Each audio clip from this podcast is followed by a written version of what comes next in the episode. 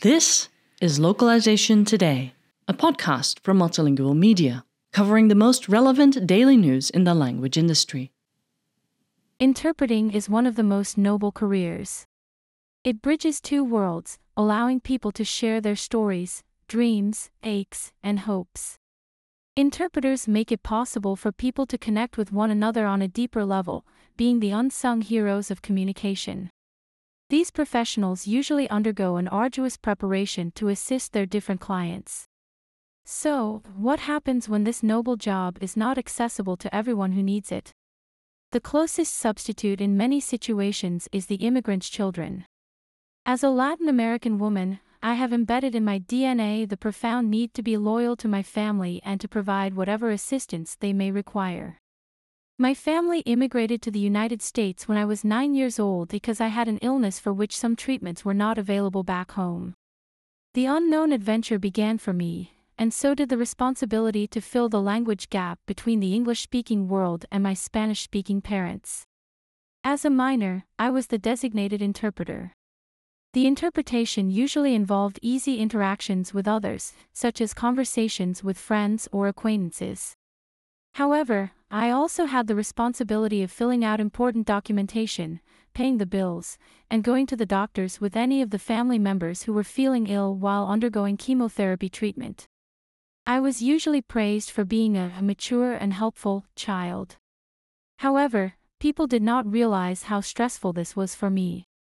I was, by then, an 11 year old kid, and I was constantly struggling due to uncertainty about my ability to deliver messages accurately in both languages. I had to grow up quickly to be able to understand adult life without getting the chance to process the difficult information I was being asked to interpret. I remember two specific instances my parents and I had to go through that still haunt me today. When it comes to having a sick child, parents tend to want to shelter the child from some of the hard truths. In our case, my parents were not allowed to do that. At some point during my treatment, the chemotherapy was not working well enough, and I had to undergo serious surgery. The hospital at the time did not offer interpreting services to us because they thought I could handle the interpreting portion. That day, I had to inform my parents that there was a high chance of me not surviving this procedure as the survival rate in my condition was very low. My parents did not get the space they needed to grieve, considering what they were about to experience with their child. They also avoided asking scary questions they probably needed answers to as a way of protecting me. I remember that my biggest fear was that if I did die during the procedure, my parents would be isolated from the outside world because there was no one else to interpret for them. Another instance I can remember was when my parents worked at a company that decided to lay them off amongst many other Spanish speaking employees. My mom came to pick me up from school in the middle of the day because she was unsure what was happening. That day, I had to inform my parents and 15 other Spanish speaking employees that they were being laid off from the job that provided a roof over their heads and food on their table. At that moment, I learned what the words laid off and fired meant. I had to witness my parents' devastation together with 15 other individuals. It was a very distressing moment in my life because I delivered the news to them, and I was also the one comforting them. As I reflect back on my experience as a child interpreter, I feel that I missed out on my childhood because I had to carry this burden with me. I could not be the patient I needed to be and receive the services I was entitled to. I was not able to be the daughter I wanted to be to my immigrant parents in the US. As an adult, I now understand the importance of interpreters.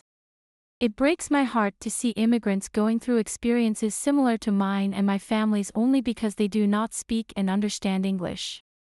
My heart also goes out to those immigrant children who, just like me, must give up being children to become their parents' language access providers as they navigate this new world. Working with language access makes me realize how important interpreters, translators, and other language professionals are to limited English proficient LEP individuals in the US. Many professionals choose a career path in language access as adults. The unfortunate setup we can find across the US is children who are thrown into this role without choosing to do so and, of course, without knowing how to do it. We need to raise awareness in the US to stop the exploitation of children as interpreters. These stories are just a few examples of what children of LEP parents have been enduring regularly for decades.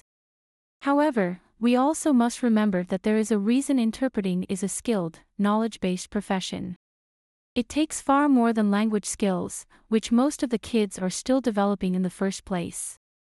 The following section is a legal analysis of this situation. Children serving as interpreters raise many troubling, problematic concerns legal, ethical, and moral. The bottom line is that except for a life threatening emergency, children shall not serve as interpreters for anyone, including their LEP parents or guardians. This has been federal law for decades. Indeed, the law is unequivocal and clear. For example, a document from the U.S. Departments of Justice, DOJ, and Education entitled Information for Limited English Proficient, LEP, parents and guardians and for schools and school districts that communicate with them plainly answers the salient question of using child interpreters. May my child's school ask my child, other students, or untrained school staff to translate or interpret for me? No.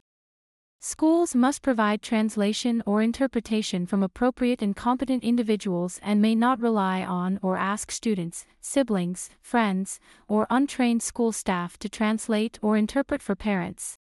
DOJ's 2014 Americans with Disabilities Act Effective Communication Guidance addresses the emergency exception and states, in an emergency involving an imminent threat to the safety or welfare of an individual or the public, a Minor child accompanying a person who uses sign language may be relied upon to interpret or facilitate communication only when a qualified interpreter is not available. Besides the clear legalities, there are many compelling reasons for not using children as interpreters. These include not exposing children to trauma and stressful situations, not having them hear personal, confidential medical information about the people for whom they are interpreting, lack of accuracy because of their young ages, and, according to U.S. Department of Justice, children are not competent to provide quality and accurate interpretations. Issues of confidentiality, privacy, or conflict of interest may also arise. LEP individuals may feel uncomfortable revealing or describing sensitive, confidential, or potentially embarrassing medical, law enforcement, e.g., sexual, or violent assaults, family, or financial information to a family member. Simply put, children must not be used to provide language assistance to LEP people with only one exception a life threatening emergency that requires language interpretation. Language assistance is reserved for qualified, fluent, and trained adult interpreters provided by hospitals, courts, police departments, airports, and all state and local governments that receive federal funding, as the vast majority do so receive. A recent documentary, Translators, featured three middle and high school aged children interpreting between their family members in hospital, school, and DMV staff. None of these subjects are trivial matters. One of the children is interpreting her little sister's medical needs, including prepping for a life saving surgery. The saddest and, at the same time, the most maddening part of the story is that not even one adult in the film raises the question of why these children are put in this position when we have laws guiding language access. Ask yourself would it be possible for a child to replace an adult if we were talking about another profession, a driver, a nurse, or a teacher? Ginny Bromberg, Bruce Adelson, and Onelia Navarro contributed to this article. This article was written by Onelia Navarro, published on multilingual.com on December 3, 2023.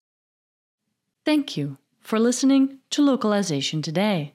To subscribe to Multilingual magazine, go to multilingual.com/subscribe.